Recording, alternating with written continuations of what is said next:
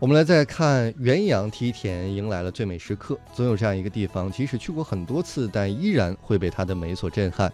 灌水期的元阳梯田就是这样。这个由哈尼族人经历一千三百年留下的杰作，又迎来了惊艳世人的时刻。哎，我们接下来要感受的是啊，八达梯田的大气。到了元阳啊，若是觉得梯田不够壮美，那一定是没有见过八达。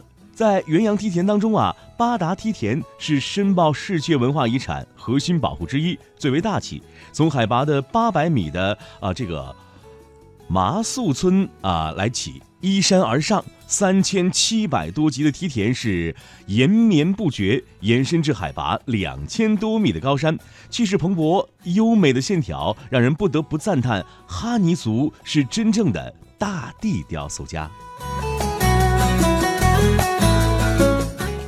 我们再去多依树梯田来看一看那儿的秀气。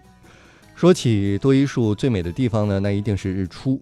朝阳透过云层射出的光芒，穿过薄薄的晨雾，架起彩色的桥梁。随着太阳的升起，光线变换，每一块梯田都倒映着彩色的光影，美得醉人。不过，就算是没有看到日出，它的清晨啊，也绝对不会让你失望。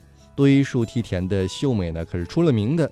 烟雾弥漫下，若隐若现的多依树村庄，美如仙境，每一帧都是动态的屏保。接下来呢，我们要带领收音机前的各位台湾听友去呼吸一下阿者科梯田的原始乡土气息。阿者科村呢是哈尼族的小村子，坐落在啊哀牢山的半山腰，森林、梯田、江河村庄四度同构，神秘美丽，充满了浓郁的原始乡土气息。老虎嘴是元阳带给世人的一个奇迹，被美国的摄影家称为是世界上最壮丽的田园风光。六千多亩的梯田分布在深谷，光与影的结合将梯田的美展现得淋漓尽致。老虎嘴的落日可谓是一绝，余晖洒下，老虎嘴迎来一天当中最美的时刻，霞光闪耀，水色盈盈，从金黄到火红，与田埂线条交织流动。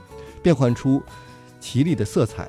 那么，除了油田花和梯田呢？世外桃源坝，呃，世外桃源坝美，有小桂林之称的普者黑，还有恍若人间的人间仙境的菜花，呃，菜花京村，处处都是梦幻的景致。